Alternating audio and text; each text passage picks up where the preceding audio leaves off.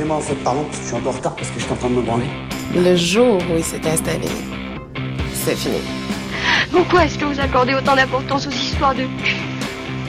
Bon, qui s'est fait gauler? C'est le concept que t'aimes. T'aimes le concept plus que l'autre, c'est con. hein?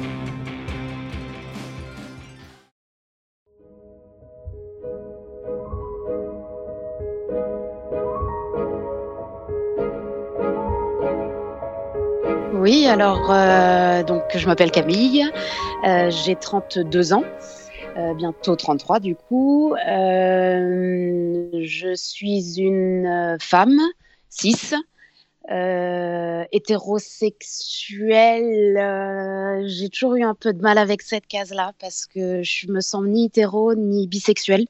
Je me sens vraiment à la limite entre les deux. C'est, c'est voilà, toujours d'apprécier. j'ai toujours apprécié les le corps des femmes euh, et voilà, il y a toujours ce rapport un peu avec la femme euh, euh, qui reste en suspens. donc, donc voilà, je me mettrai pas forcément dans, dans cette case, dans une case ou l'autre. Et du coup, et bisexuel traduit pas exactement ce côté, euh, cette sexualité euh, des deux côtés? Tu, tu, le, tu trouves le terme parce que tu trouves le terme euh, réducteur ou? Trop catégorique. Ouais. Trop catégorique, c'est que je ne me vois pas être en couple avec une femme, en tout cas pour le moment.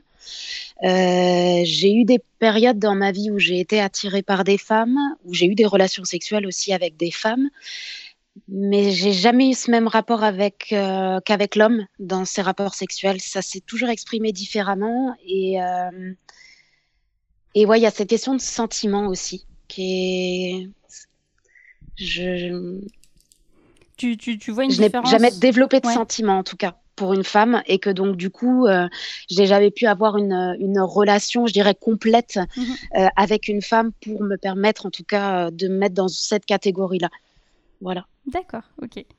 Euh, alors, ta, ta première fois, c'était à quel âge? J'avais 15 ans lui en avait 20 C'était euh, une relation sentimentale ou un plan oui d'un soir on est non c'était euh, c'est on était en couple donc on est resté en couple pendant deux ans et demi trois ans un peu entre les deux. Euh, donc euh, non non on était euh, donc euh, lui avait 20 ans et euh, on était tous les deux euh, vierges Euh, lui avait déjà eu euh, une relation sexuelle euh, buccale, je dirais. voilà, donc on lui avait déjà fait une fellation à l'époque. Moi, c'était pas du tout mon cas. J'étais vraiment, on va dire, vierge sur tous les plans de la sexualité. Mhm. Vraiment, je n'avais aucune, euh, aucune connaissance euh, sur, euh, aucune expérience, pardon, sur, sur aucun des, des domaines. Donc voilà, c'était. Et ouais, non, en termes de première fois, c'était un peu particulier dans le sens où euh, bah, j'ai eu plusieurs premières fois. C'est que j'ai eu la première fois où on a essayé, Mhm. la première fois où, la... où j'ai été déflorée et la première fois où j'ai eu une vraie pénétration. Donc, Donc, euh, voilà, ça a été. Euh, ouais, c'est des étapes dont je me serais bien passée, mais, euh, mais ça s'est fait comme ça. Ça s'est fait comme ça, donc euh, euh, ça voulait pas rentrer, quoi, tout simplement. Donc je sais même pas si c'était du vaginisme ou pas. euh, c'est très clairement un mot qui, à l'époque, n'était absolument pas dans mon vocabulaire ni même dans mes connaissances. Euh, donc, euh, donc je sais, je ne sais pas pourquoi, mais euh, mais voilà. En tout cas, j'avais beaucoup de mal. euh, ça, rentrait pas, quoi, tout simplement. Ça, ça ne voulait pas rentrer. voilà. Euh, et du coup, quand même des, de, la dou- de la douleur liée à ça ou, ou juste de la frustration? Que- Quels les, les- que- Comment tu t'en rappelles de ces souvenirs? Euh, y a- j'ai pas du tout ressenti de frustration, ça c'est euh, clairement pas. Euh, alors oui, j'ai eu mal. Euh, j'ai eu mal, effectivement, euh, sur les, premières tentatives de, de rapports sexuels. Et pour faire un petit parallèle avec justement une petite anecdote de communication dans le couple, ce qui a été étrange, c'est que donc la première fois qu'on a essayé, on était donc dans le noir. J'avais jamais vu, à part mon père, d'homme nu. Euh, et, euh, et, je me suis retrouvée avec son sexe dans la main. Donc ça déjà, ça a été une première tentative très très euh, traumatisante, pas au sens vraiment psychothérapeutique du terme, hein, mais mais ouais, ça a été la sensation en elle-même était m'a fait peur. Mm. et quand on a commencé à essayer de faire la pénétration, à un moment donné, je lui ai dit j'ai la chatte en feu. Ah oui. Et on en a reparlé quelques années euh, après. Et il m'a dit Bah ouais, mais je comprends pas. Euh, tu me disais que tu avais la chatte en feu, que tu étais excitée. Et je lui dis Mais non Je lui dis En fait, c'est parce que j'avais mal. Et donc là, j'ai fait Ah oui, ok, on n'était vraiment pas sur la même longueur d'onde. voilà, donc euh, Bon, tout ça reste. Euh, bon, c'est encore un peu flou hein, parce que maintenant ça remonte, euh, ça remonte à il y a plus d'une quinzaine d'années, mais euh, mais ouais, il y a eu ça et puis il y, a aussi le fait que mes parents avaient beaucoup voulu me protéger parce que donc ils étaient au courant qu'on était ensemble mmh et cette différence d'âge leur faisait très peur. Et à juste, à juste titre, a posteriori, à juste titre. Mais euh, donc, euh, donc du coup, c'était toujours un peu, euh, on essayait de faire ça de manière cachée. Donc, on s'était retrouvés une fois en vacances. donc, il m'avait rejoint. J'étais en vacances avec ma mère et puis il m'avait rejoint lui un de ses potes sous la complicité de ma mère pour me faire la surprise et donc il nous mmh. avait rejoint.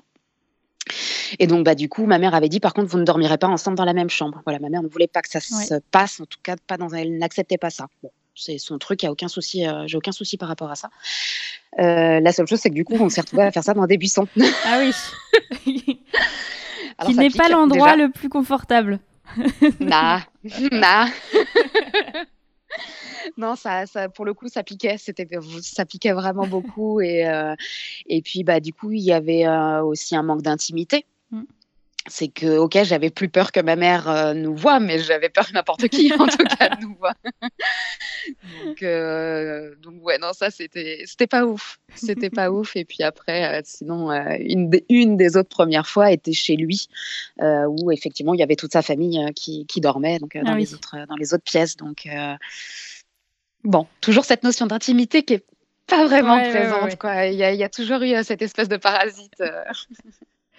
Et c'est quelque chose qui t'a, qui, qui, ouais, qui t'importait cette intimité, dans le sens où est-ce que tu faisais abstraction ou est-ce que c'est quand même quelque chose qui, qui t'inquiétait même sur le, moment pendant l'acte, euh, l'intimité, le, moment intime?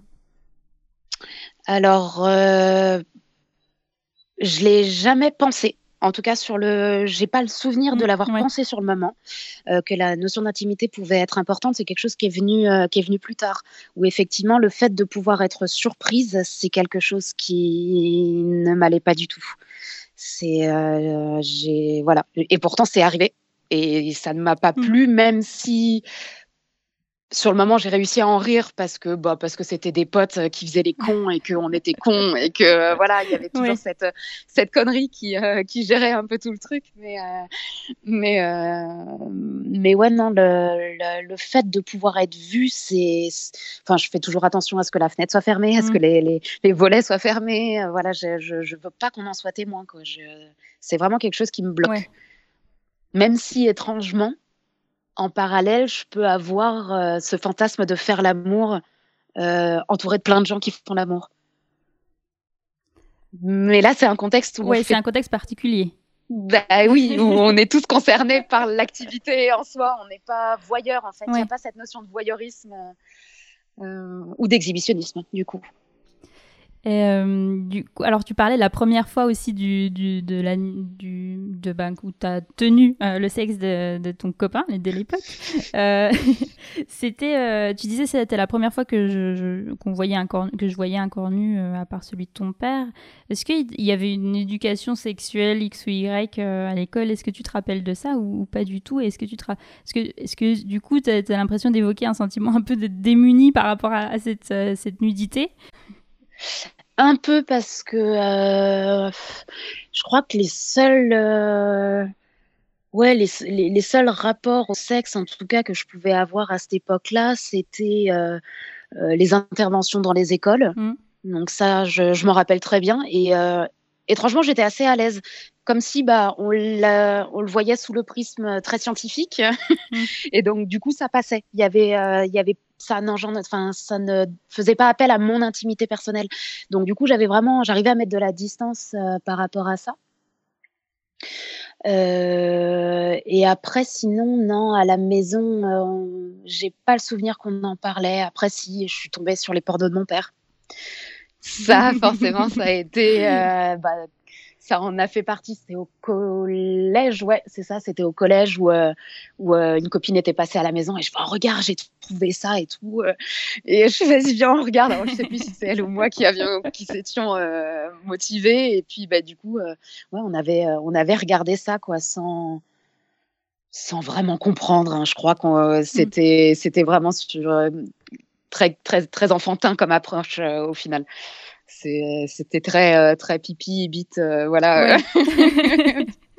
Pipi caca bite chat couille quoi comme on dit. Si je peux me permettre ces mots. Tu mettras des petits bips pour me oh. censurer si tu veux. Je pense qu'on est on est là pour ça c'est pas Euh, et, euh, du, et est-ce que en termes de, de comment dire de, de, de, d'MST, d'IST, des choses comme ça, tes parents t'avaient dit il faut que tu te protèges. Tu disais ta maman elle voulait pas de toute façon que ça se passe euh, dans sa, chez elle ou voilà. du coup ça voulait dire que est-ce qu'elle elle, elle, évitait le sujet ou est-ce qu'elle en parlait ou est-ce qu'elle prenait les choses en main ou... Honnêtement, j'ai aucun souvenir là-dessus. ce que je me, alors non pas ce que je me souviens, mais ce que je, je ressens en tout cas actuellement, parce que c'est vraiment pas de l'ordre du souvenir concret, c'est qu'il y a, y a pas eu de tabou. C'est pas des sujets qui ont été évités, mais c'est pas forcément des sujets qui ont été abordés non plus. Donc euh, c'est vraiment cet entre-deux. C'est euh, euh, euh, au niveau de la protection, ça oui, je sais qu'on en a parlé. Je sais qu'on a parlé aussi de la contraception. Mm-hmm. Mais alors, quelle forme ça a pris euh, Je ne sais pas si ma mémoire a volontairement effacé tout ça ou pas. J'en sais rien du tout en vrai. mais c'est vrai que non, il y avait euh, autant avec mon père, c'est clair qu'on n'en parlait mmh. pas du tout. mais avec ma mère, avec ma mère, non, c'est venu plus tard. Donc c'est venu effectivement avec ce premier homme euh, où évidemment j'étais en âge d'avoir cette sexualité-là, euh, enfin sur plus lui que moi, si mmh on peut en tout cas mettre un âge sur ça, et que donc du coup euh, pour me protéger, elle a voulu aborder le sujet. Après, c'est resté quand même, euh, c'était, j'ai pas eu le fameux il faut qu'on parle. oui, c'est ça. il faut qu'on parle. Je n'ai jamais eu euh, ce, cas-là, cette petite intervention. Je ne l'ai pas, l'ai pas eu en tout cas. D'accord. Et donc là où elle est intervenue, c'était, c'était plus tard, effectivement, quand j'ai commencé à devenir un peu plus adulte, donc euh, plutôt aux alentours des 20 ans, mhm. où, euh, où, là, effectivement, le dialogue sur la sexualité avec ma mère a, a, pris une, place sous différentes formes. Notamment, le, elle m'avait, euh, elle m'avait offert un bouquin sur, euh, euh, bah, sur la masturbation. Donc voilà, c'était, ça passait plutôt par ce genre de ah choses. au début, ça a été pas mal au niveau des écrits. Et, et ce qui est assez étrange, c'est que ouais, effectivement, du coup, j'ai découvert la masturbation mmh avec ce livre que que je, en relisant et en y repensant des années après, je, je trouve que c'est, enfin, faudrait que je le relise d'ailleurs, mais le souvenir que j'en ai, c'est euh, déjà c'est un homme qui en parle, qui parle de aux femmes de comment elles doivent se toucher. Donc, avec mon regard actuel, forcément, ça prend d'autres dimensions. Et puis, il avait vraiment un regard très rituel, ritualisant. Je ne sais pas si le ah mot existe, mais euh, très ritualisant. Donc, euh, c'était allongez-vous confortablement, mettez quelques bougies. et tu là et tu fais non Là, actuellement, je crois que j'ai jamais allumé de bougie, quoi. donc, donc, ouais, c'était assez particulier. Mais par contre, ça a quand même été un support qui m'a amené à la masturbation et à la découverte en tout cas de la masturbation. Mm. D'accord. Et qui s'est fait du coup euh, ouais, à l'âge de 20 ans. quoi. J'ai découvert la masturbation euh, à l'âge de 20 ans. Donc, euh, Un tout petit peu avant, un tout petit peu avant, pardon. Vers ouais, 18-19 ans plutôt. Mais du coup, tu as découvert la, la, masturbation après ta première fois finalement? Enfin, la première fois, le premier rapport sexuel dit hétérosexuel, pénétration, ouais. Ouais, j'avais, j'avais traduit, mais c'est vrai que c'est bien de le préciser. mais oui, c'est ça. La, le, le, plaisir, le, la notion de plaisir, c'est quelque chose qui, n'a, qui a mis beaucoup, beaucoup, beaucoup de temps. Je dirais qu'il a mis à peu près 17 ans avant d'intervenir réellement dans, ah dans ma sexualité. C'est mon, mon plaisir et le fait de, d'éprouver du plaisir, ça, étrangement, ça existait très peu dans mon rapport à la sexualité. J'étais plus sur un rapport de peut-être de il faut, je mhm. dois, euh, et euh, de se laisser porter par l'envie de l'autre.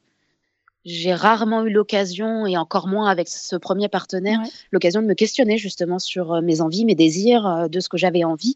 Ça n'avait pas du tout eu sa place, en tout cas dans, dans ce premier rapport. D'accord. Voilà, c'est ça a été même ça a été même le contraire en fait, puisque euh, c'est quelque part lui qui m'a éduqué à détester mon corps. Donc ça, ça a été euh, assez particulier parce que c'est lui qui m'avait demandé de m'épiler. Euh, je me rappelle d'ailleurs que la première fois que je l'ai fait, c'était avec de la crème épilatoire et que et que je l'avais fait en vacances pour essayer. J'étais donc en vacances avec euh, mon père et ma belle, euh, ma belle famille, enfin euh, avec sa compagne de l'époque. Et bah du coup, il y avait un temps de pause d'une vingtaine de minutes et qu'il y avait mon père qui gueulait derrière la porte pour dire bon, tu laisses la salle de bain, c'est mon tour. Moi, je disais oui, oui, juste cinq minutes de temps de pause de plus et c'est bon.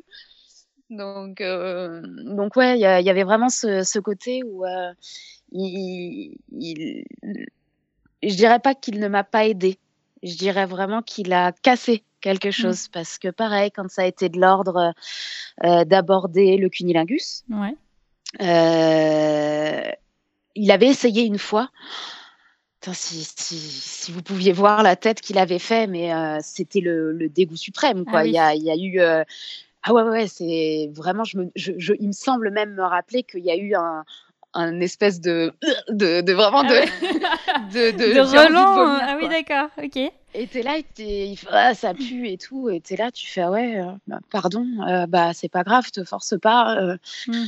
Bon, voilà, donc il y a eu toute cette détestation du corps en fait qui qui s'est pour le coup très profondément ancrée et avec lequel actuellement j'ai encore beaucoup de mal à, à passer outre, à me dire que mon corps n'est pas sale. Euh, et, mais du, alors toi, alors avant tes, tes 15 ans, la, la, vision de la sexualité, donc c'était pas quelque chose où tu, donc déjà la notion de plaisir visiblement, elle était pas encore, euh, c'était pas encore là. Et en plus, au niveau de, de, de, tes amis, des choses comme ça, est-ce que tu en parlais? Est-ce que c'était quelque chose que tu avais envie d'essayer? Est que, Ou est-ce que c'était, encore une fois, la logique fera que j'y viendrai et je suis en couple, donc euh, je, vais, je, vais, je, vais y venir de toute façon? Ou est-ce qu'il y avait une mmh, curiosité mmh. ou je pense qu'il y avait, euh, il y avait de la curiosité, mais qui était plus liée à l'idée de se débarrasser de ça. De, euh, je commence à rentrer dans cet âge où effectivement on se questionne de plus en plus et où les expériences des autres, de ceux qui nous entourent, existent aussi de plus en plus. On était, euh, on était trois copines, quatre copines à l'époque. Il y en avait une qui avait déjà eu des rapports sexuels et on était trois autres où c'était pas le cas. Donc après, j'ai été la deuxième, et puis après, il y a eu euh, les deux autres qui ont suivi, mais sur des chemins complètement différents. Euh, L'autre dans la foulée, et une autre, c'était euh, au moins cinq ans à sept ans plus tard, quoi, un truc comme ça. Donc, donc on se posait plein de questions. Oui, il y avait la curiosité, mais je pense que c'était plus, c'était pas tant la curiosité de la sexualité, mais plutôt la curiosité d'en parler entre femmes. Mm-hmm. Et je pense que c'est vraiment ça euh, qui, qui, animait en fait toute l'envie de le faire. C'était vraiment de pouvoir le partager euh, avec mes amis et euh, c'est bizarre. Hein Moi, je trouve ça un peu étrange de effectivement de distancier le rapport qu'on peut avoir avec une personne pour en fait finalement le partager avec d'autres. Mais mais il y avait il y, y, a eu de ça ouais. J'ai ce souvenir là en tout cas. Bah, c'est intéressant. En, en, même temps, est-ce que ça fait pas aussi c'est aussi une question de, de, groupe et de, de, communauté, tu sais. Peut-être tu as, envie d'en parler parce que. Enfin, du coup, ça va. Ça va le début de la sororité. Oui, c'est un peu ça. C'est en fait, en fait, t'as envie d'en parler. En même temps, ça te rapproche de l'autre parce qu'elle aussi, elle l'a fait. et c'est marrant. En fait. Oui. oui, et puis ou même, euh, du coup, on a, on, suscitait aussi la curiosité de celles qui ne l'avaient pas fait. Et il y avait ce sentiment euh, d'avoir accompli quelque chose, d'avoir fait une étape dans sa vie c'est il y avait une étape de franchie euh, dans, dans, la vie et donc on accédait euh, à une forme de maturité euh, qui était un peu plus fantasmée qu'autre chose mais, voilà. Et alors cette personne la première personne avec qui tu as été sans doute et avec qui tu, tu l'as fait t'es resté longtemps avec? Ma première relation? Ouais. Ouais près de trois ans. D'accord. On est resté ensemble près de trois ans, ouais. Et du coup, euh, les, donc ces, ces expériences-là que tu avais avec lui, tu les, est-ce que, est-ce que le rôle de tes amis euh, à ce moment-là euh, pouvait faire euh, pencher la balance? Tu disais tout à l'heure, oui, c'est, c'est lui qui m'a, qui a fait, me détester mon corps, et c'était assez fort. Est-ce Ouais. que le fait d'en parler avec tes amis te, te montrait aussi, avait pu te montrer que c'était peut-être pas euh, comme, c'était pas comme ça qu'il fallait qu'il, qu'il en parle euh, et que euh, co- et comment et comment et comment c'est venu si c'est venu Est-ce qu'il y a eu un moment donné où tu t'es dit c'est c'est pas c'est pas forcément moi le problème, mais c'est peut-être lui? Oh, ça m'a mis dix ans. hein. Ça m'a Ouais. bien pris dix ans avant de le comprendre. Ouais, non, ça a vraiment pris du temps parce que bah, euh, faut savoir aussi que il m'a présenté la sexualité. En fait, Mm. c'est un peu con, mais ouais, il m'a présenté la sexuali- sexualité sous un prisme et j'avais du mal à en voir d'autres. Euh, il m'a. Alors, j'ai du mal encore à lire aujourd'hui parce que j'ai du mal à m'en à m'en convaincre personnellement, mais il m'a menti. Donc, je vais oser le dire aujourd'hui. Il m'a menti euh, en me disant que euh, que si euh, il n'avait pas de rapport sexuel, ça lui faisait mal aux testicules, qu'il était Mhm. allé voir le médecin. Le médecin, celui qui légitime l'ensemble, qu'il était allé voir le médecin avec sa mère euh, et qu'il lui avait dit qu'en gros on pouvait rien faire contre ça à part euh, bah, éjaculer en fait. Et que donc du coup bah il fallait bien qu'en tant que copine Mm. euh, je fasse le travail. Voilà donc du coup euh, c'était euh, c'était des il se rapprochait de moi pour euh, me faire comprendre qu'il avait euh, du désir à cet instant. Moi j'avais pas une libido euh, particulièrement développée. Je me rappelle que j'avais pas forcément d'envie en tout cas sexuelle qui me l'a reproché aussi et, euh, et que donc du coup c'était oh bah tu pourrais quand même me branler Mm. euh. donc voilà il y a, y a vraiment cette construction où bah finalement je suis vraiment tombée dans le cette espèce de devoir mari euh, Ouais, conjugal le devoir conjugal, ouais.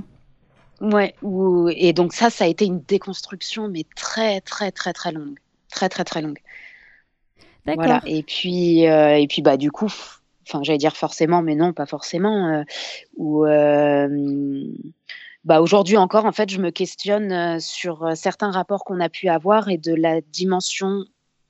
Est-ce que ça, est-ce est-ce qu'on peut appeler ça aujourd'hui du viol en fait? Mhm. Ça, c'est un peu la grosse question que j'ai en ce moment euh, euh, sur euh, est-ce que cette manipulation est une forme de contrainte? Auquel cas, on peut caractériser ça effectivement d'un point de vue pénal de viol. Mm. Aujourd'hui, je n'ai pas la réponse. Je, ne, je, je suis en cours là-dessus. Il faut que j'appelle. J'ai un petit numéro de côté. Il faut que je les appelle pour voir. J'ai besoin en fait vraiment de savoir si, d'un point de vue pénal, on peut le considérer comme ça.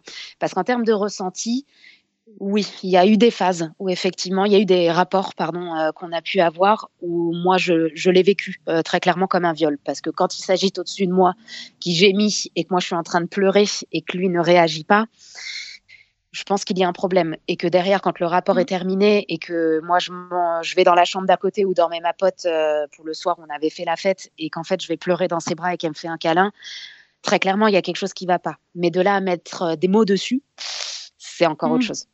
Et de comprendre aussi, bah, pour moi, c'était, j'en étais responsable. J'ai, j'ai pas dit, j'ai, est-ce que j'ai dit non? En fait, même maintenant, mes souvenirs sont hyper flous par rapport à ça. C'est est-ce que j'ai vraiment dit non? Est-ce que je me suis fait comprendre? Est-ce qu'il a fait en sorte que, de toute façon, même s'il m'avait compris, il ne voulait pas le comprendre parce Oui. que de toute façon, c'était pas son but? Je Bon, sais pas. Après, euh, l'absence de consentement ne vaut pas consentement. On est d'accord.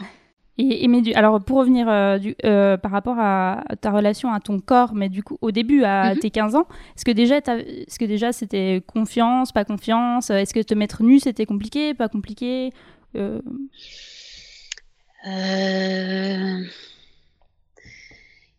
J'ai j'ai ra- j'ai- j'ai rarement été bien dans mon corps. Euh, j'ai très, euh, très rapidement associé le mot grosse à mon corps. Euh, ce que plus tard, en fait, j'ai compris quand je disais grosse, c'était euh, pas formée de manière parfaite. Hmm. À l'image des magazines, hein, j'entends. Donc, j'utilisais vraiment ce, terme en disant je suis grosse, je suis grosse, je suis grosse, alors qu'en fait, je n'ai jamais été en surpoids.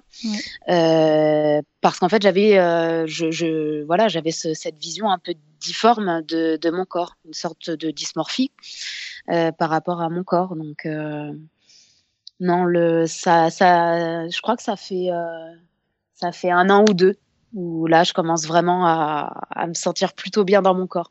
Il y a toujours des choses que je n'aime pas, mais je l'accueille pas de la même manière, très clairement. Ça, ça a évolué. Est-ce que tu le ressens sur ta vie sexuelle?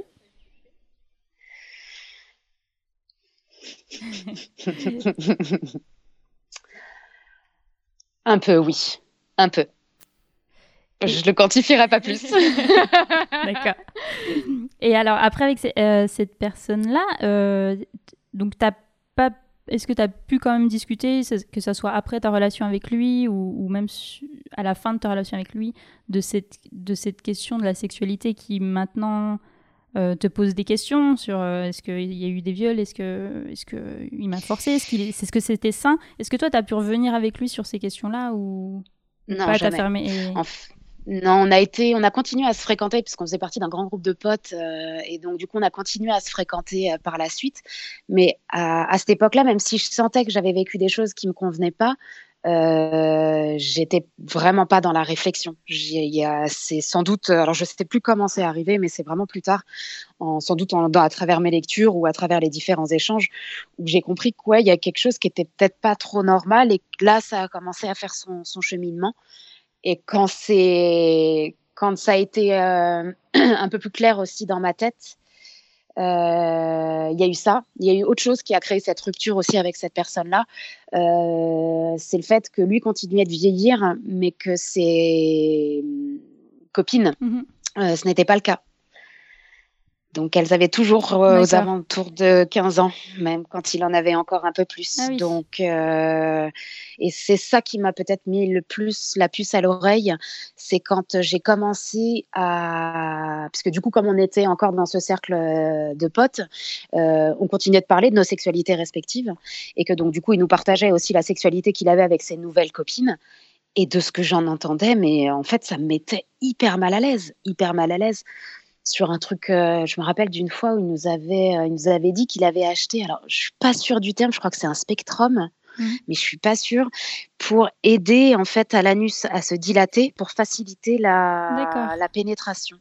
Et j'étais là, je fais, mais en théorie, t'as pas besoin de ça, en fait. C'est ça, il y a un côté un peu barbare. Euh, pourquoi tu prends pas ton temps, en fait, pour exciter la zone et pour ramener à ce désir-là, pour que les choses se fassent naturellement le fait qu'il ait effectivement continué à sortir avec des femmes mmh. jeunes par rapport à son âge.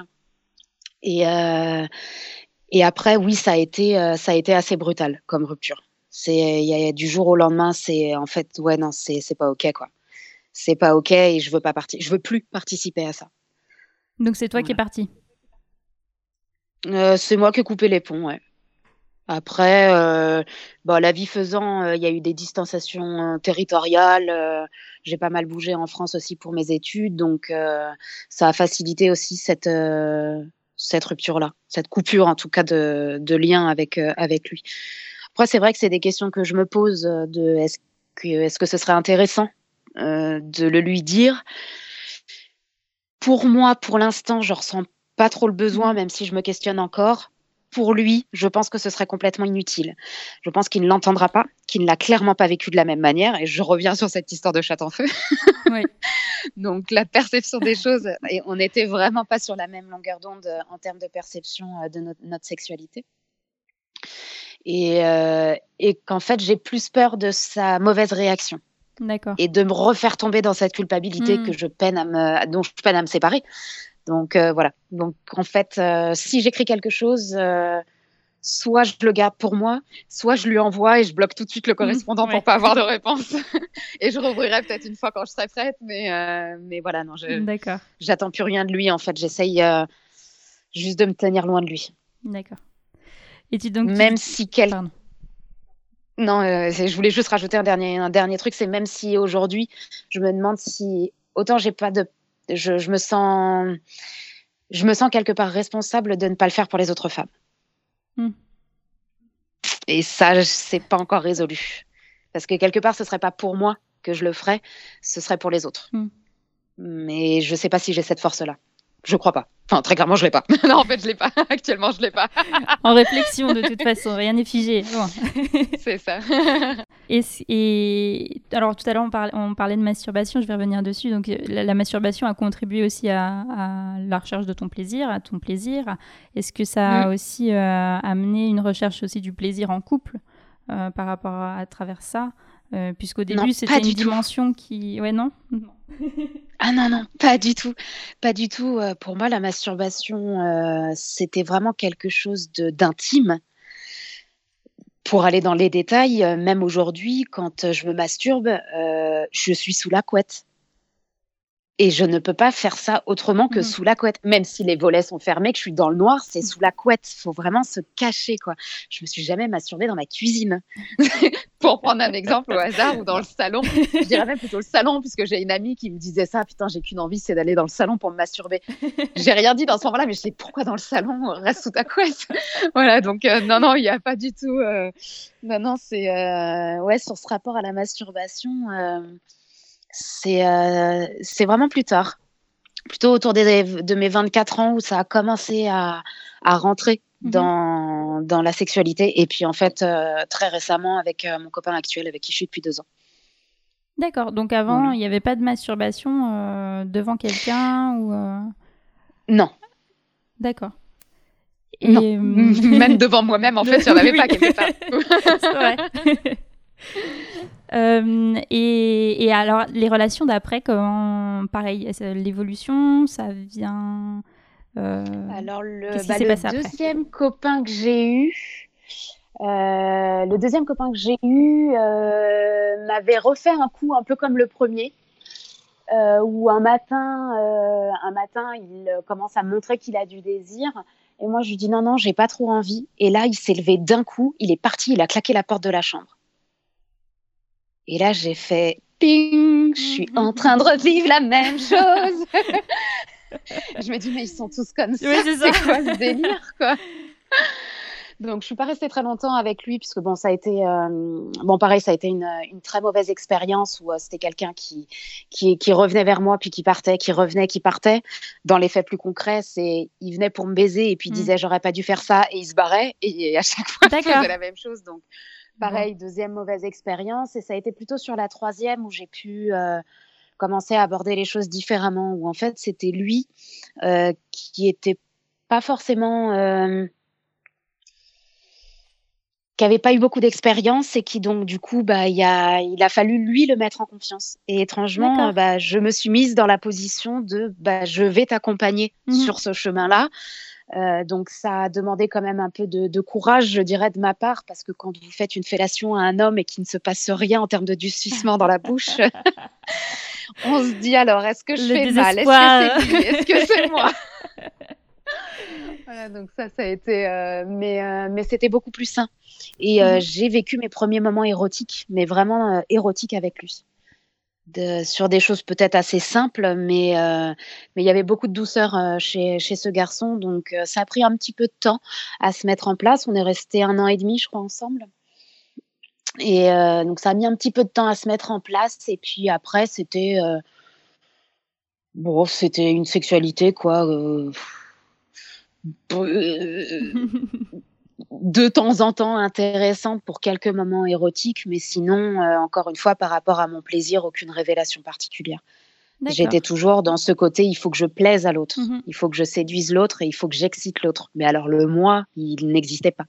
Du coup, en, en, par- en parlant de, de jouissance et d'orgasme, euh, Ouais. t'as as connu ça en couple euh, euh, à quel âge? Est-ce que quand même ça arrivait? Ou est-ce que Ah. c'était vraiment euh, non, de toute façon, euh, c'est pas le but? Euh, alors j'ai failli avoir un orgasme du coup avec ce deuxième garçon. Ouais. Euh, j'ai senti que ça montait et puis en fait, euh, comme toute, euh, je sais pas comment le formuler pour lui faire passer beaucoup d'ironie, mais comme dans toutes ces, ces expériences euh, phallocentrées, voilà, c'est ça Mm. le, le mot, c'est euh, bah, j'ai senti que ça, que quelque chose commençait à monter en moi et puis bah il a éjaculé donc forcément c'était la fin. D'accord. Donc, bah, ça s'est arrêté là. voilà. Et euh, plus tard, euh, c'est arrivé une autre fois avec encore un autre partenaire avec qui j'ai pu justement découvrir une autre forme de la sexualité qui était beaucoup plus respectueuse. Beaucoup plus respectueuse et où là, on a commencé un peu plus à s'éclater. Euh, je dirais pas à me libérer parce que Mhm. vraiment, c'est c'est vraiment pas ce terme-là, mais à s'éclater, à être plus dans le respect mutuel de l'autre. Donc euh, avec lui, j'avais commencé à apprendre et à aborder un peu ça. Et, euh, et en fait, il devait partir en Erasmus. euh, je ne citerai pas le pays au cas où ils me reconnaissent, mais euh, il devait partir en Erasmus et donc euh, on revenait de la Gay Pride à l'époque, donc on était on était bien sous et on retourne chez moi et puis on, voilà on se met à, à faire l'amour. Et, euh, et pareil j'ai senti que ça montait et j'étais profondément amoureuse de lui, mais il y avait quelque chose de très sacré autour de l'orgasme. Et donc du coup je l'ai arrêté tout de suite. Il a bien vu que ça montait, Mm. il n'a pas compris et je lui ai dit non j'attendrai que tu reviennes D'accord. c'est voilà, j'ai comme si j'avais pas de complications à donner mon corps, Mhm. j'avais pas eu de complications à dire je t'aime, mais par contre de partager mon orgasme et de me m'abandonner dans les bras de quelqu'un de cette manière-là, c'était pas pour tout de suite. Mhm.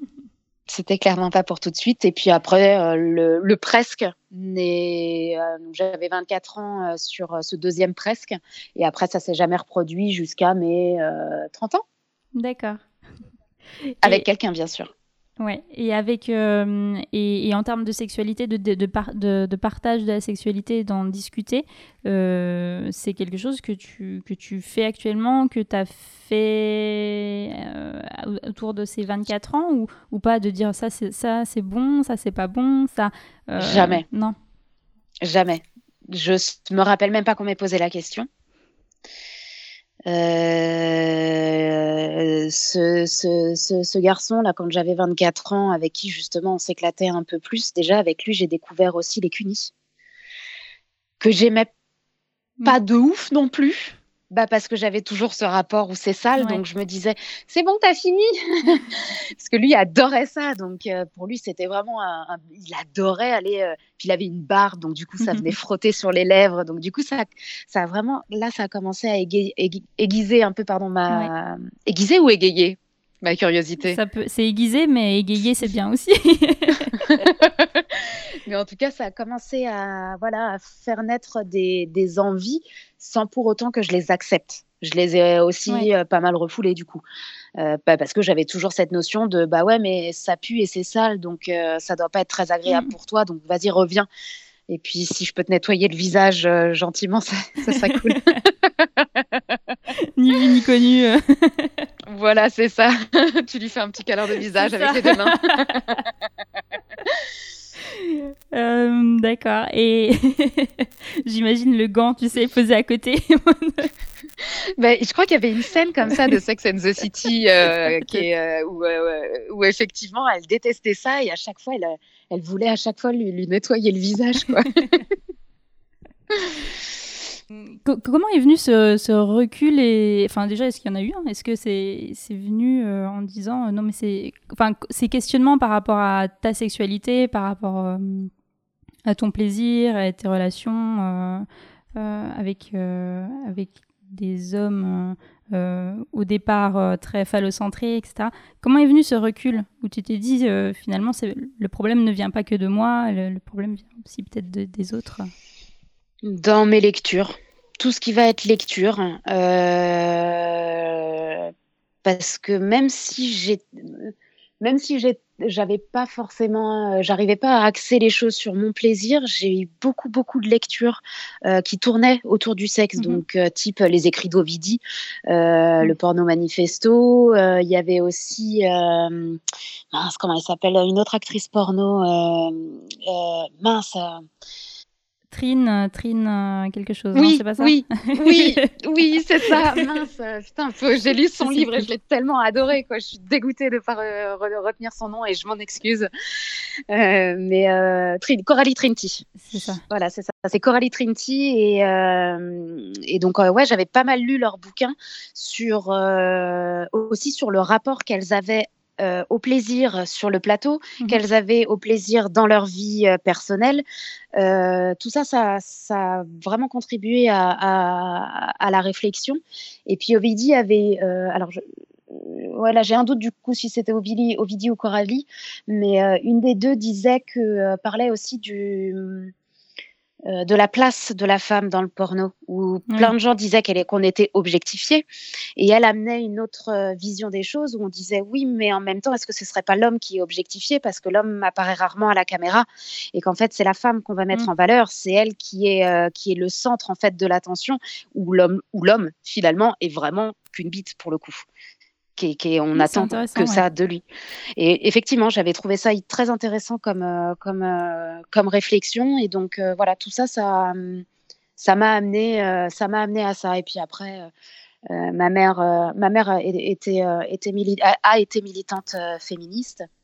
Et donc j'ai suivi un peu le parcours, donc pas en tant que militante, mais euh, on va dire en tant que sympathisante. Mhm. Je pense euh, ne pas, j'avais pas vraiment les, les épaules pour euh, pour euh, pour aller sur le domaine du militantisme à l'époque, mais mais tout ça, ouais, ça a nourri a nourri les réflexions. D'accord. Voilà. Plus finalement que les discussions entre copines. Ok. Et euh, en termes de, de pratique, de, de- éventuellement de fantasmes, déjà, est-ce que tu as, des fantasmes ou tu as eu des fantasmes ou pareil, c'est Alors, ce fameux fantasme effectivement de soit de faire euh, vraiment ce, ce fantasme alors c'est horrible parce que j'allais dire ce fantasme à la Eyes Wide Shut mais Mhm. qui pareil est hyper phallocentré. Mais donc du coup moi j'en avais une vision où en fait j'en avais récupéré tous ces codes très mystérieux très voluptueux avec tout, tout ce, ce velours euh, voilà toutes ces matières et ces ambiances. Et donc euh, ouais ce fantasme de faire l'amour devant des gens qui me regardent ou de faire l'amour euh, au- entouré de gens qui font la même chose que nous. Euh, chose que je n'ai jamais réalisée et que très clairement, je pense que je n'en ai pas Ouais. envie. J'ai vraiment envie que ça reste de l'ordre Mhm. du, du fantasme. Quoi. Ça, c'est des choses qui sont revenues, euh, qui sont revenues assez souvent. Je pense aussi pour euh, cette notion d'être vu et d'être désiré et de se sentir désirable. Justement aussi peut-être pour casser ce côté je ne m'aime pas, je n'aime pas Mhm. mon corps, euh, je, je sens mauvais de la chatte, il paraît. Mais euh, qui, qui n'est pas vrai, hein, euh, qui apparemment n'est pas vrai. Mon, mon copain actuel me dit que c'est faux. voilà, donc je me repose sur ces dires ça. parce que je n'ai pas encore fait mon chemin. Euh, Voilà, donc ouais, non, de l'ordre des fantasmes, c'était plutôt, euh, plutôt ce genre-là. euh, euh, et si j'ai, s'il y a un, un petit fantasme euh, que j'ai réalisé, c'était le fantasme du skin, du skinhead. Il y avait, euh, il y avait quelque chose, ce mélange entre, euh, ouais, le- ce, mélange avec une forme de violence, ouais, c'est quelque chose. euh, Peut-être dans toute cette construction très macho auquel j'ai eu droit, bah ouais, ça, je sais pas, ça éveillait, ça éveillait, ça en moi des fantasmes. Et donc j'ai eu une relation pendant quelques mois avec un, avec un, skinhead. Euh, un- un- un- je, je- quand je dis skinhead, qu'on soit bien d'accord, Oui, je ne sais pas si tout le monde connaît l'histoire. voilà, je vais revenir là-dessus, mais euh, pour revenir sur l'histoire des skinheads, euh, où euh, avant que ce soit euh, récupéré par l'extrême droite, euh, justement pour le, le- le côté populaire que ce mouvement avait, c'était vraiment un, un- un mouvement, un mouvement qui était, qui travaillait beaucoup sur les classes sociales assez pauvres et puis différentes classes sociales racisées. Donc il y avait vraiment un mélange, euh, un mélange, euh, puisque le, voilà le mouvement skinhead vient aussi du ska, vient du reggae et euh, toutes ces influences jamaïcaines qui, avaient été amenées en Angleterre. donc voilà, donc non, on parle vulgairement parce que j'appelle ça d'un point de vue, je, dirais vulgairement, c'est des skins de gauche. Et est-ce qu'il y a des choses que tu as, faites qui t'as trouvé vraiment pas ouf? Ou que qu'on t'a faites et que tu t'es dit, bon, bah, ça, euh, surcoté, finalement. Le plan cul, Ouais. le plan cul. euh, je pense que je l'ai choisi mal aussi. Il faudrait peut-être que je me questionne là-dessus. Mais euh, ouais, non, sur le plan cul, il y en a qu'un seul qui m'avait vraiment étonnée. Puisque euh, c'était quelqu'un qui effectivement euh, était déjà dans cette déconstruction-là. Donc je l'ai compris plus tard, mais qui aimait faire les cunis, qui était, euh, qui me demandait ce qu'il voulait faire Ouais. pour moi. j'ai jamais été capable de lui répondre, mais en tout cas, il avait eu cette approche-là Mhm. qui était, qui était super cool. mais sinon, non, pas particulièrement quoi. D'ailleurs, plan cul que tu as déjà tu rencontrais comme ça ou dans la vie de tous les jours ou est-ce que tu as déjà testé des applis de rencontres euh, Comment Les tu fais deux. tes rencontres? Les deux. Euh, les deux, ouais, ouais, les deux. euh, euh, sur les plans cul dits naturels, le, euh, en tout cas non orchestrés, euh, c'était plutôt pendant ma période étudiante, où là, effectivement, j'étais plus dans une, dans, une, euh, dans une relation de championnat. L'idée, c'était de les enchaîner au maximum. D'accord. C'est ça. je- alors, je j'explique pas ce que ça m'apportait, mais euh, mais il y, a- y avait une forme. Si, il y avait une forme de fierté de me dire que euh, que je pouvais plaire, que je pouvais aller jusqu'au bout et que je pouvais continuer à mettre une petite barre de Mm, plus et continuer à cocher le nombre de personnes que j'avais. Ce qui m'a aussi amené à une relation un peu dangereuse ou euh, enfin dangereuse, euh, encore une fois un peu négative où euh, effectivement je me suis retrouvée avec un mec, la nana une- dans la dans une soirée. je commence un peu à me rapprocher de lui. Je me dis que tiens que j'aimerais bien passer la nuit avec lui. Et puis il y avait une de ses ex qui était là et qui me disait en plus il a un gros sexe machin. Donc c'est comme si elle me elle me motivait. Ah. Elle me disait vas-y vas-y tu vas kiffer. Et donc en fait euh, je suis rentrée chez lui. Euh, on a on s'est posé, euh, donc on a dormi ensemble dans le, enfin on s'est mis ensemble dans le lit. On a commencé à faire des choses et puis on était gauche l'un et l'autre. Et puis j'ai mis mes mains sur son torse et en fait son torse était très poilu et ça m'a coupé d'un coup. Je, voilà, c'était vraiment pas mon truc. Euh, En tout cas, les, pas les poils dans le dos. J'adore les poils, mais alors pas dans le dos. Et, euh, et, et en fait, ça m'a dégoûtée et j'ai pas, j'ai eu beaucoup de mal à réussir à faire arrêter cette relation euh, sexuelle. Euh, on a réussi euh, finalement Ouais. à s'entendre sur le fait que ça marchait pas. euh, et donc le lendemain, j'ai appelé, euh, euh, j'ai appelé mon amie. Euh, je lui ai raconté ça et elle me dit mais tu sais Camille, c'est pas un championnat. Et c'est elle qui m'a fait comprendre ça, que j'étais dans cette forme-là et qu'effectivement, en fait, j'étais en train de me mettre en danger juste pour pouvoir accumuler Ouais. les points et qu'en plus, j'en j'en tirais rien de, de forcément positif en plus. Donc, euh, donc euh, ouais, non, voilà. D'accord. Et est-ce que tu as eu des, des expériences avec des filles?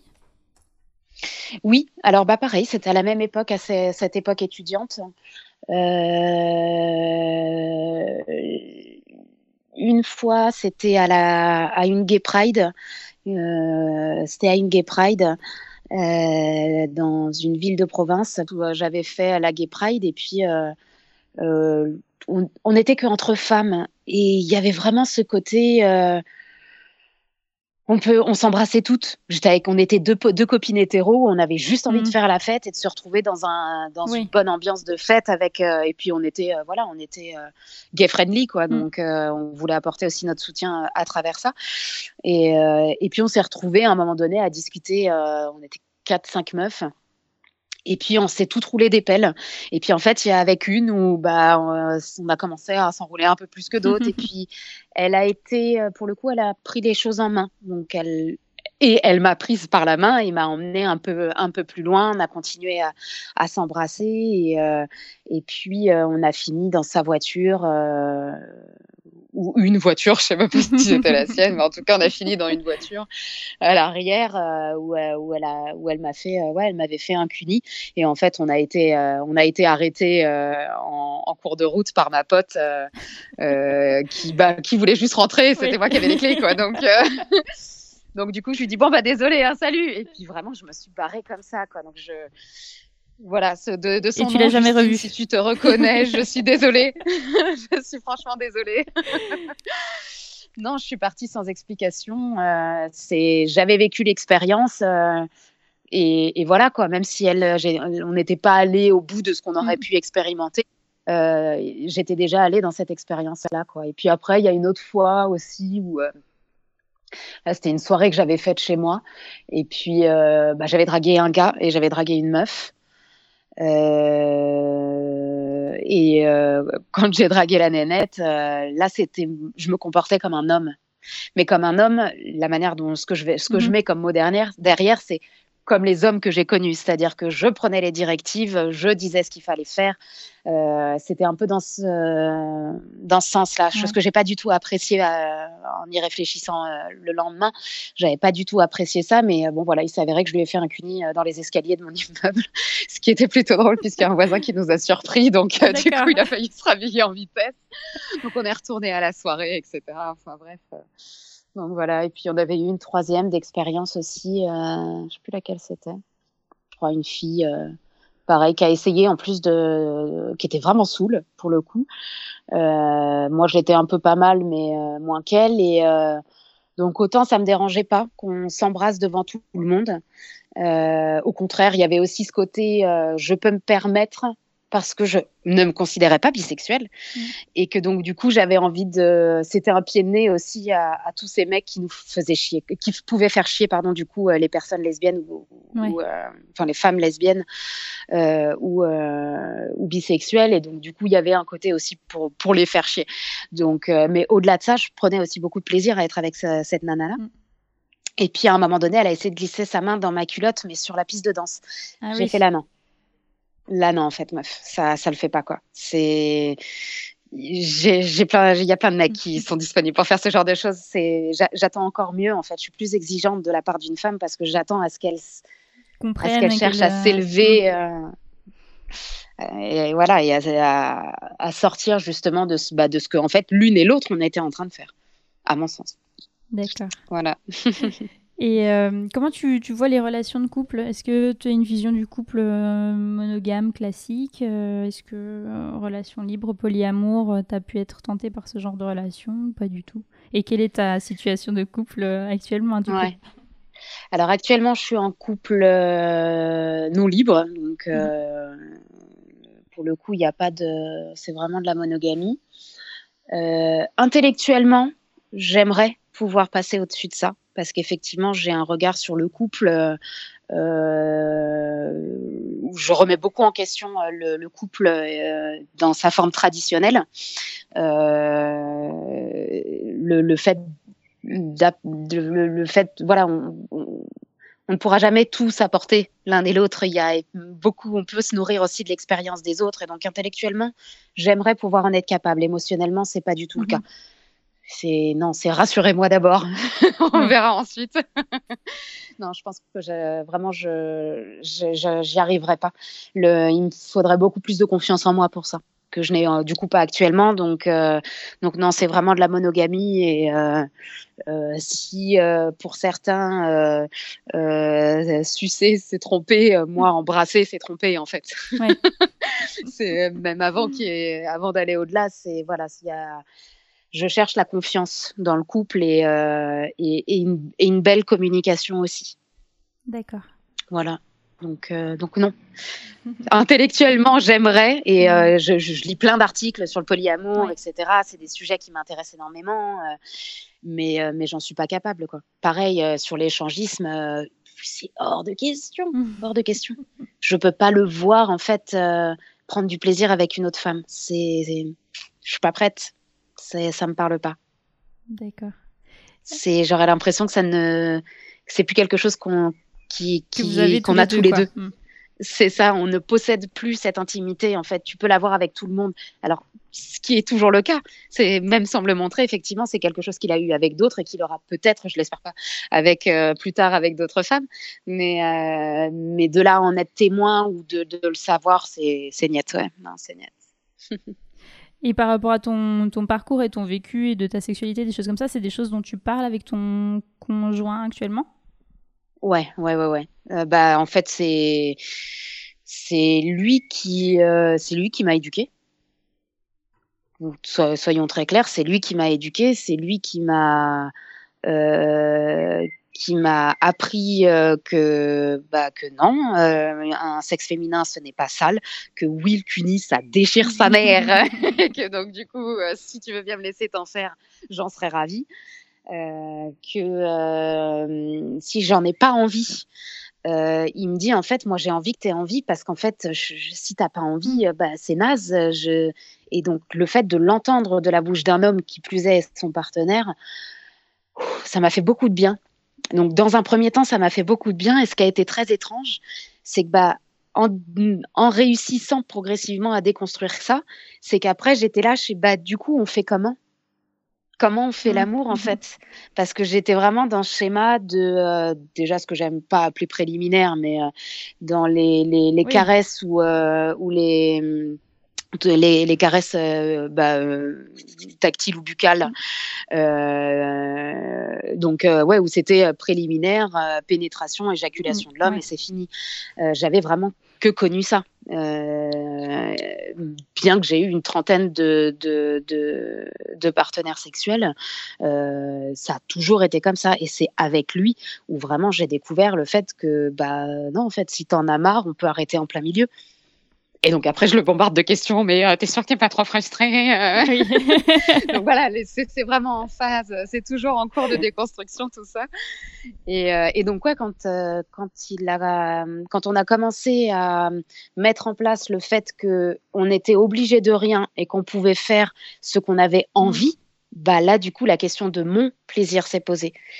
Et ben bah, j'étais complètement perdue, je savais plus comment faire, je savais plus ce que je bah, encore une fois, de ce que je devais faire. C'était tellement loin, en fait, de penser à soi. Ouais. Du coup, il y a eu un apprentissage aussi, un apprentissage du plaisir, quoi. Complètement. Complètement. Et, euh, et puis, il n'est pas encore terminé parce que euh, bah, là, actuellement, euh, là, actuellement, on a très, très peu de rapports sexuels.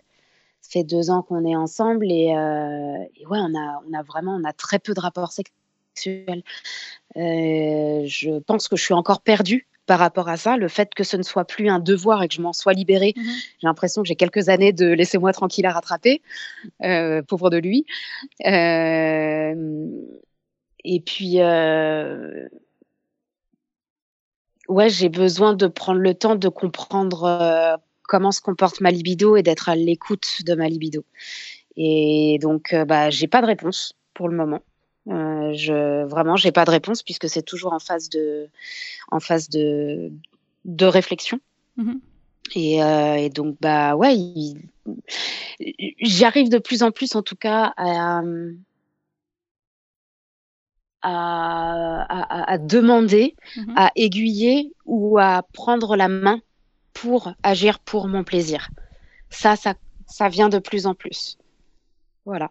Et puis après, bon, je suis sous, euh, j'ai également euh, des, des, quelques petits soucis de santé qui font que je prends euh, des médicaments. Et il y a de fortes chances aussi que c'est que ce soit la raison qui ait un impact sur ma libido. Ouais. Malheureusement, je ne sais pas si c'est ça ou pas. Donc, il y a quelque part une envie où j'ai envie de me dire, je me raccroche à cette idée-là, comme ça, le jour où ce traitement s'arrêtera, mm. la libido reviendra. Parce que si c'est pas le cas, bah, en fait, quelque part, ça me rend triste parce que je me dis, euh, en fait, j'ai envie de découvrir la sexualité, j'ai envie de faire partie de, de, ce, bah, de ce fantasme de la femme de 30 ans qui s'épanouit dans sa sexualité. Moi, c'était mon projet, hein. c'était mon projet, c'était de m'épanouir sexuellement.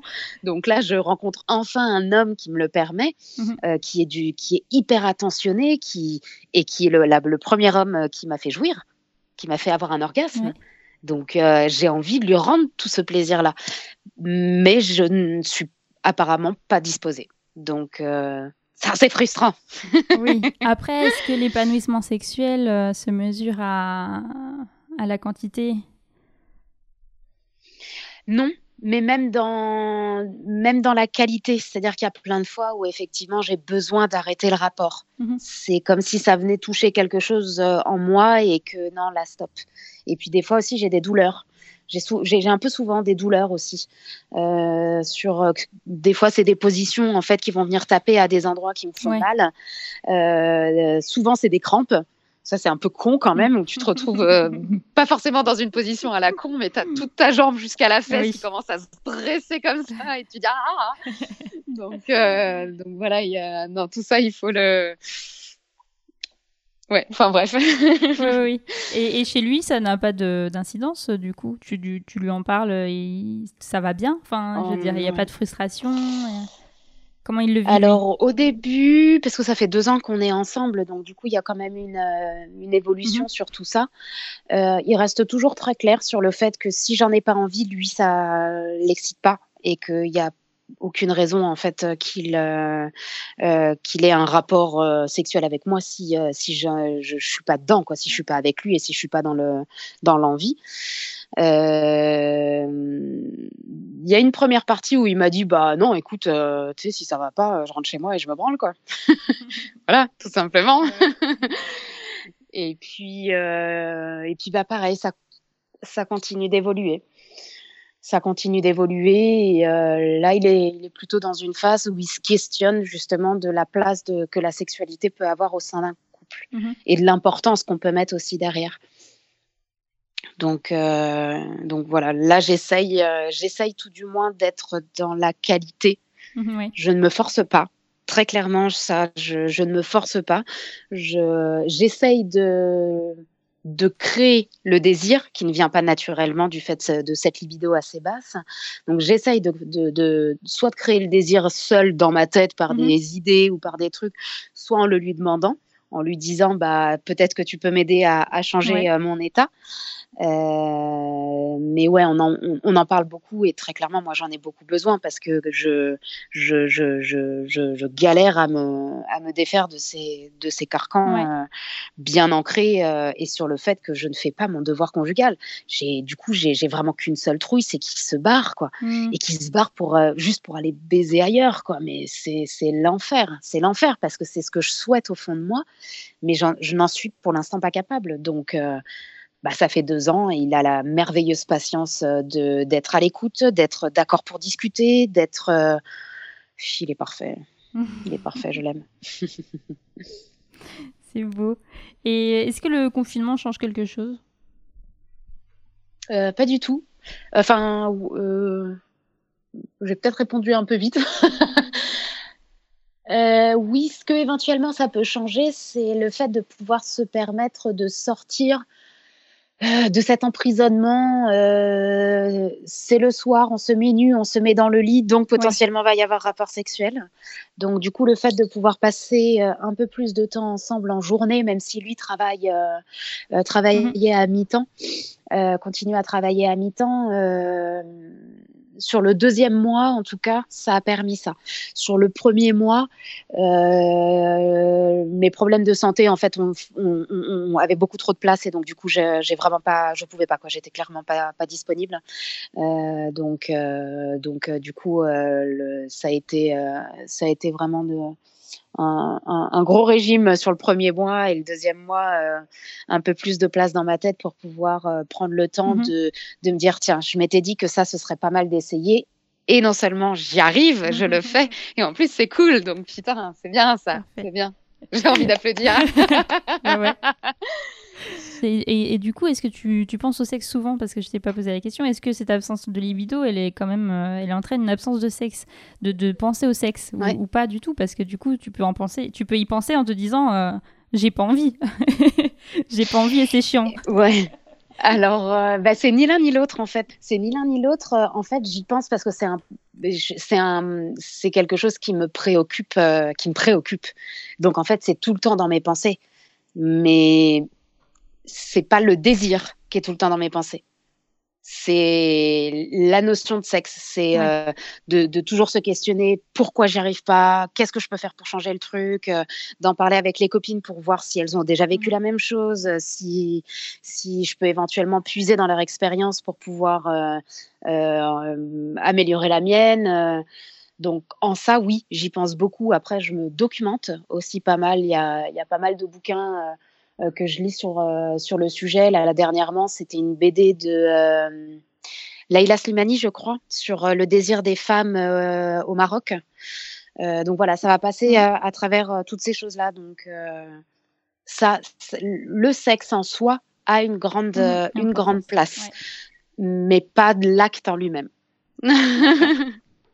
Euh, et au niveau des, des des choses comme ça, est-ce que c'était des trucs que tu as déjà expérimenté, que tu as envie d'expérimenter Alors, Ouais, je dis ça en rigolant parce qu'en fait, euh, la manière dont j'ai découvert les sextoys, c'était pendant les grèves euh, étudiantes euh, de, euh, de, de 2000, je sais plus combien. 2000, c'est- C'était quoi oh, je sais 2008, plus. 2008, mais Je sais plus parce que je les ai tellement toutes faites que c'était euh, bon. En tout cas, j'étais à la fac et, euh, et euh, donc notre cours venait d'être annulé. Et je sais pas, avec les, on était trois copines et là on se dit bon ben on va s'acheter des godes. Et là on fait oh, vas-y c'est trop marrant. Du coup on est allé à la gare parce que forcément Ouais, c'est à la gare. gare. c'est à la gare donc on va à la gare. On n'osait tellement pas rentrer dedans et en fait il y en a une euh, la, la plus motivée de toutes euh, qui rentre qui fait allez j'y vais et donc, du coup, elle rentre à l'intérieur, elle est ressortie au bout de 10 secondes. Elle fait alors, il y a un mec qui est, qui, qui est assez gras, bedonnant, huileux euh, derrière le comptoir et les godes sont derrière lui. J'ai pas eu envie de lui demander. Et là, ma pote, euh, la troisième pote, euh, nous fait euh, bah, si vous voulez, je connais une boutique, c'est comme un centre commercial, mais que du sexe. Et euh, elle dit, bah, si vous voulez, on peut y aller, c'est à euh, deux heures de voiture. euh, et on fait, allez, banco. Donc, du coup, on a pris la voiture. On a fait deux heures, de, deux heures de caisse pour aller dans ce supermarché qui était vraiment, pour le coup, comme un supermarché, euh, avec des rayons, euh, avec des thématiques, euh, etc. Et, euh, et donc, du coup, on a chacune choisi euh, le modèle qui nous parlait, après avoir fait un grand tour, avoir bien rigolé, Oui, s'être questionné, avoir dit, mais encore cette dé- ce déguisement d'infirmière dégueulasse. Il revient souvent, hein, ce déguisement d'infirmière dégueulasse, quand même. Mais euh, euh, voilà, et, euh, et donc du coup, on est toutes reparties avec notre petit modèle à qui on a donné un joli petit nom. Forcément. voilà, donc ce qui était très marrant, c'est que le nom que je lui avais donné euh, et fut le nom d'un de mes copains plus tard. donc c'était assez étrange. que tu lui as dit Peut-être. Peut-être, je sais pas. Je sais pas. Et Je sais, mais je me souviens pas, non. C'est pas grave. Et ces et ces retours d'expérience alors sur les sextoys euh, agréables, Et pas agréables bah, Ou est-ce que ça n'a servi à rien au final et que c'est resté euh, sur la Ouais. table de nuit? Non, euh, alors bien caché.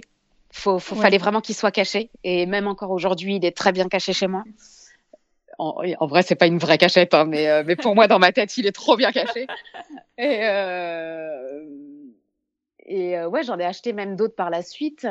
Mais euh, alors oui, il y a eu des phases. euh, en fait, j'ai découvert avec les, les sextoys. euh, alors quand je dis sextoy, c'est un peu large, mais un, un vibromasseur euh, de la taille d'un sexe d'homme, on va dire à peu près normal, de taille moyenne.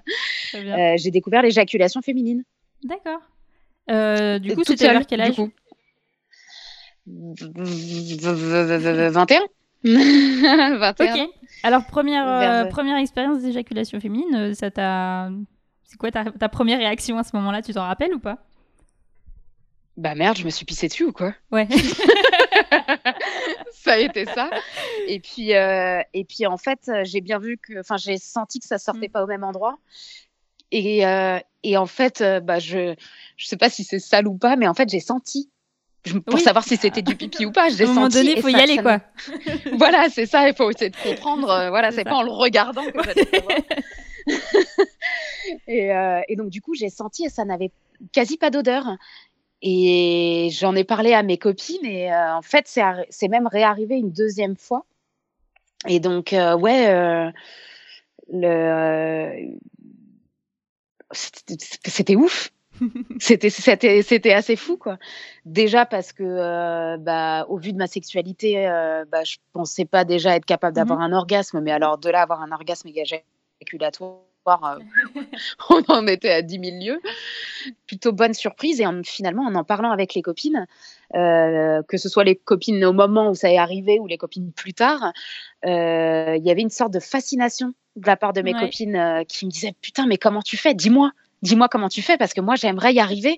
Et j'étais là bah je sais pas et je essaye de toucher plus bas. Je... Conseil de merde. je voilà, je suis pas du tout dans la maîtrise de ça et euh, j'en ai pas fait une, euh, une expertise non plus donc. euh, Mais ouais, non, ça, ça a été euh, le, le sextoys m'a fait découvrir ça. D'accord. Euh, et plus tard, euh, j'ai pu euh, expérimenter aussi l'éjaculation euh, euh, sans euh, le sextoys en lui-même. D'accord. Voilà. Après, Mais ça toute fait seule ou en couple? Tout- tout- tout- tout- toute seule, toute seule, tranquille. non, euh, ça c'est une demande de mon copain. Il me dit, mais tu sais, moi je suis tellement prêt à ce que tu me gicles à la figure. J'ai dit, alors moi aussi un petit peu, mais c'est tranquille. C'est déjà j'arrive à avoir des orgasmes avec toi et tu es le premier en, en 17 ans, donc c'est bien. Sois-en content et effectivement, c'est c'est mon prochain, euh, c'est dans ma checklist. Voilà, c'est à venir. C'est ça. Mais après, sinon, euh, sinon au final, les sextoys, euh, j'ai eu une période ouais, où ça me plaisait beaucoup, mais parce que j'ai eu une grosse période de célibat aussi. Mhm. Euh, et euh, j'avais testé tout un tas de trucs. Alors, ça a été le jet douche, euh, le jet de douche, la brosse à dents. J'étais très fan du jet de douche. hein. Pour ceux qui n'ont jamais essayé, franchement, je vous le recommande. C'est assez fantastique. Et ouais, la brosse après les sextoys euh, sont arrivés. Et il y a plutôt le côté vibrant, en fait, euh, qui m'avait intéressée. Après, tout ce qui est, euh, ouais, au final, euh, ce qui est pénétrant, Mhm. ça, j'ai même des boules de geisha, à part les accrocher au sapin, honnêtement, je les utilise pas, quoi. C'est un bon conseil récup, cela dit. exact. Euh, D'accord. Et en- mais tu les utilises en couple ou que que toute seule ou les deux? Je les avais utilisés que toute seule et euh, ça fait quelques années quand même que ça me titille à l'idée de l'utiliser dans le couple. Euh, après, euh, j'en suis pas encore, j'en suis pas encore là. Voilà, mais c'est une étape que, ouais, j'aimerais bien l'expérimenter. Après, finalement, euh, au vu de la sexualité que je développe avec mon partenaire actuel, je me rends compte que j'en ai pas forcément besoin Mhm. ni envie. Euh, je suis, je, bah, je, je, par exemple, je déteste, je déteste la sodomie. Euh, pareil. Première expérience sexuelle euh, où euh, il m'avait dit Eh, c'est ton Ah. anniversaire, viens, tu essayes tout. Comme ça, tu auras tout fait. Ok, d'accord. Voilà, et en fait, euh, bref, je, je, je, je- ça s'est passé dans de mauvaises conditions, donc du coup, j'ai Oui. un, un- un réel blocage par rapport à ça. Là où, bah, du coup, le, le sex toys, en tout cas phallique, n'a pas vraiment sa place. C'est dans son, enfin en tout cas, euh, je je me vois pas sucer un, un sex toys. euh, Je ne me vois pas me mettre, enfin éventuellement, je pourrais avoir un sex toys dans mon vagin euh, pendant que, par exemple, je lui Oui. fais une fellation ou des choses comme ça. Ça pourrait être de cet ordre-là. Mais il y a, il y a d'autres choses ouais, qui m'interrogent. Ouais. Je pense que j'aimerais bien que ce soit lui qui prenne la main avec. C'est lui qui ait le contrôle du sex toys. Parce que euh, même si ça arrive dans nos relations euh, où, euh, où euh, des fois il prend ma main, il la Mhm. pose sur mon, mon clitoris pour m'indiquer bah vas-y touche-toi, fais-toi plaisir en fait, et par la même occasion fais-moi plaisir. Euh, voilà, dans cette lignée-là, j'aimerais bien l'expérimenter. Ok. Mais mais bon, tranquille. Oui, oui, Encore ça. une À fois, voir, à voir, Encore euh, une fois, c'est une étape, euh, une étape euh, prochaine. Je suis pas pressée non plus. Je me presse pas. euh, et la pénétration anale chez les hommes, quelque chose qui te t'intéresse, euh, te ouais. parle ou Ouais, ça, ça a longtemps été un fantasme euh, qui s'évapore petit à petit. Mhm. Mais euh, ouais, ça a été un fantasme. Ouais. Le... Après, je pense que je pense que j'ai très peur de faire mal parce que euh, bah parce que c'est pas une euh, c'est une prolongation de moi, mais c'est pas moi, donc je vais pas avoir le ressenti euh, le ressenti direct de la pression ou des choses comme Oui. ça. Je c'est encore trop flou, donc j'ai vraiment peur de faire mal. Mhm. Et puis, euh, bah, il faut trouver aussi le partenaire euh, qui serait OK, quoi. Donc, euh, avec mon partenaire actuel, euh, c'est des choses qu'on a vaguement, euh, on a vaguement abordées. Mhm. Et puis, euh, en fait, je pense que ce qui me dérange dans l'idée, c'est pareil, c'est le fait de faire intervenir un objet externe. Il y a, Ouais. Pour Ouais, le y a- moment, y a pareil. d'avoir une préparation. euh, c'est le, c'est le même blocage que pour mettre un préservatif. Mm. C'est ce même oui. blocage-là, c'est qu'on est en train de vivre quelque chose, de faire monter les choses et hop, on s'arrête pour. Et du coup, ça fait redescendre. Alors déjà, c'est faire dur de, Mm. c'est assez dur de faire monter chez moi. Donc, euh, si en plus faut redémarrer à, à zéro, donc il y a ça, ça qui me- qui m'embête un peu. Mais euh, mais ouais, c'est quelque chose que j'aimerais bien expérimenter. euh. en fait, j'ai très clairement, j'ai j'ai envie, j'ai envie de le faire jouir comme pas possible. Quoi mm. J'ai envie de le voir jouir à, à ne plus en pouvoir. Ça, c'est et donc je- si, si ça peut être prostatique, mais mais banco quoi. Ouais. Voilà, mais faut trouver la bonne forme. Très bien. Et euh, alors, tu as parlé des, des- des- des mauvaises expériences, voire viol, hein, on peut le dire, euh, de ta première relation. Est-ce que tu as eu d'autres mauvaises expériences comme ça, euh, ou pareil, viol euh, ou, ou agression Avec un partenaire? Avec un partenaire, avec un inconnu, avec euh, les mains, les mains aux Euh, fesses euh, dans, le, dans le métro. Ah bah oui, non, ça j'en ai une plotée. J'ai déjà porté plainte contre un, contre un homme qui m'avait euh, qui, qui m'avait touché la poitrine en pleine rue à midi sur une place principale, qui, qui s'est servi. Ça, ça a été une, une très mauvaise expérience. Est-ce que je, je la raconte? Ah bah, si Moi, j'ai envie de la raconter, Ouais, hein, mais bah, euh, je, ça, ça des. Ok. Ah. Euh, euh, j'ai frisé très clairement. C'est j'étais sidérée, donc j'ai et puis euh, j'ai fait euh, mais qu'est-ce que vous faites Euh, Je l'ai repoussé et il a commencé à m'insulter de tous les noms et puis il est parti, l'air de rien. Mais vraiment, euh, bon, il n'avait pas la lumière à tous les Ouais. étages. Euh, ça se voilà, je, je l'ai compris assez vite et donc du coup bah il est il est parti quoi simplement. Donc euh, j'ai commencé à pleurer mais je voulais être entourée euh, je voulais au moins me moucher m'enfermer dans les toilettes. Donc je suis allée dans le premier bar que j'ai trouvé et euh, j'étais en train de pleurer. Je demande au monsieur excusez-moi je peux vous emprunter vos toilettes? Et il me dit non c'est que pour euh, que les que pour les clients. Et je lui dis je voudrais juste me moucher me laver le visage. Il me dit c'est que pour les clients. Je l'ai regardé j'ai fait je suis rentrée dans le oui. bar d'à côté, j'ai posé la même question. Le mec m'a dit bah oui, pas de problème, allez-y. Et il est même venu euh, dans les toilettes en me disant est-ce que ça va, est-ce que vous avez besoin de quelque chose? Donc là pour le Mm. coup, ça m'a vraiment aidé à retemporiser. Et, euh, donc j'ai pu un peu me, me calmer. Et puis en fait, j'ai décidé tout de suite d'aller au commissariat. Donc euh, pour porter plainte et dans la journée euh, ils m'ont rappelé et ils m'ont dit on a euh, on a arrêté quelqu'un qui correspond à la description. Euh, Est-ce que vous pouvez venir au commissariat pour l'identifier? Donc là, je me projection dans un film. Très clairement, c'était dans un film parce qu'il y avait vitres teintées, etc. Enfin, c'était assez, Ouais. assez particulier. Et en fait, c'était pas du tout lui. Et le monsieur était très très en colère parce qu'en fait, euh, bah, il a, bah, il a mal vécu qu'on puisse l'accuser de Ouais. ça. Donc les policiers ont essayé de lui dire, bah, imaginez que ce soit votre fille. Enfin voilà, d'essayer de prendre des exemples pour Mm. lui faire comprendre que c'était pas contre lui et qu'à un moment donné, bah, donc j'avais été très mal à l'aise par rapport à ça. Mm. Et, euh, et en fait, ce qui s'est passé, c'est que je crois que c'était genre une semaine plus tard. Euh, j'étais en train d'acheter mon billet euh, de, de train et là je tourne la tête j'étais dans une boutique SNCF donc je tourne la tête et là je vois l'homme qui m'avait agressé passer devant D'accord. je regarde la personne. Je dis, j'étais avec une copine, je dis à ma copine, je fais, tu viens avec moi, il y a le mec qui m'a agressé. Je dis à la dame, je fais, je reviens, bougez pas. Bougez pas, bien sûr qu'elle n'avait pas bougé, mais je leur dis, il faut que j'y aille. Et là, j'ai décroché mon téléphone, j'ai appelé la police tout de suite. Et en fait, j'ai poursuivi le mec. Ah ouais. Donc, je suis restée derrière lui et j'ai marché à distance. Euh, ça a été euh, mon, mon petit moment 007 euh, de, de ma vie. Euh, et donc, du coup, euh, dès que la police a décroché, j'ai dit oui, bonjour, j'ai porté plainte la semaine dernière et en fait, je suis en train de suivre le mec et il me dit non, non, attendez, madame, vous êtes dans quel département? Comment Donc, ça, vous oui, savez pas qui je suis?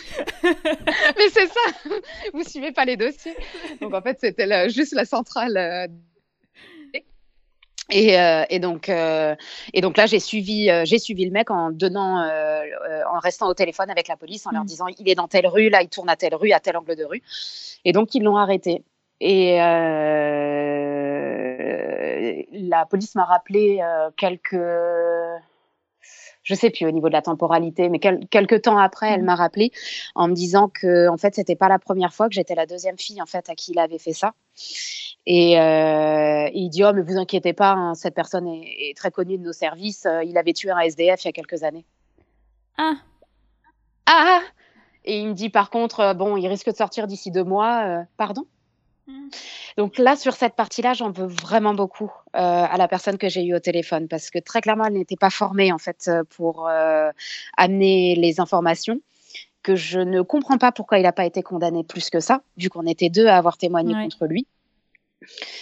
Euh, j'ai ouais, non, j'ai vraiment du mal à comprendre. euh, j'ai été fâchée en fait qu'il me dise ça parce que du coup, bah, c'est un gros sentiment d'insécurité parce Mm. que euh, même s'il n'avait pas la lumière à tous les étages, il se pouvait que la euh, c'est un peu péjoratif, hein, mais j'ai du mal à le dire autrement et je m'en excuse si, si je froisse quelqu'un en utilisant cette expression.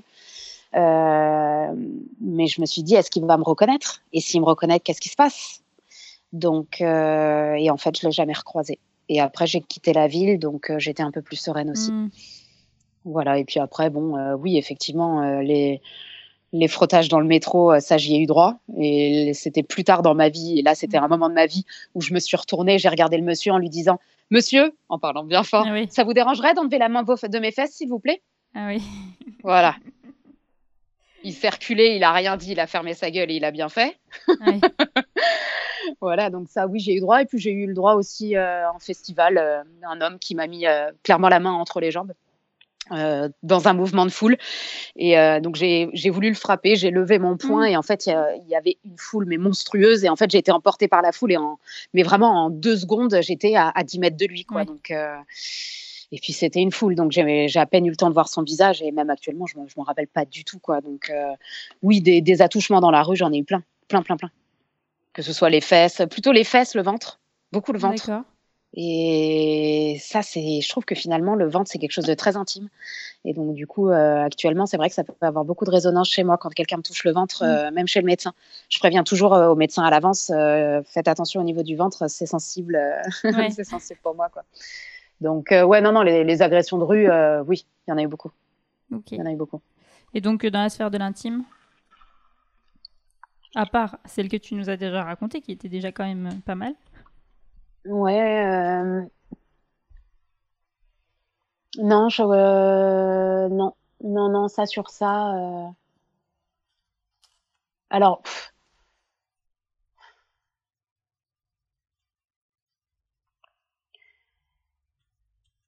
Il y a des choses qui ne se qualifient pas d'agression sexuelle, mais. Enfin, non, c'est pas de l'agression sexuelle, mais on va dire qu'il y a eu des comportements de la part de mon père qui n'étaient pas clairs, où il n'a pas mis de distance euh, entre moi et sa sexualité. Mhm. Et ça, ça a été problématique effectivement à plusieurs moments où j'ai été témoin d'images qu'il avait pu prendre avec ses avec ses compagnes, euh, que j'ai voilà, il m'a il m'a très souvent mêlé en fait euh, d'une certaine part à sa sexualité. Donc plus, je, je parlais plutôt de violence quelque part, de violence. Euh.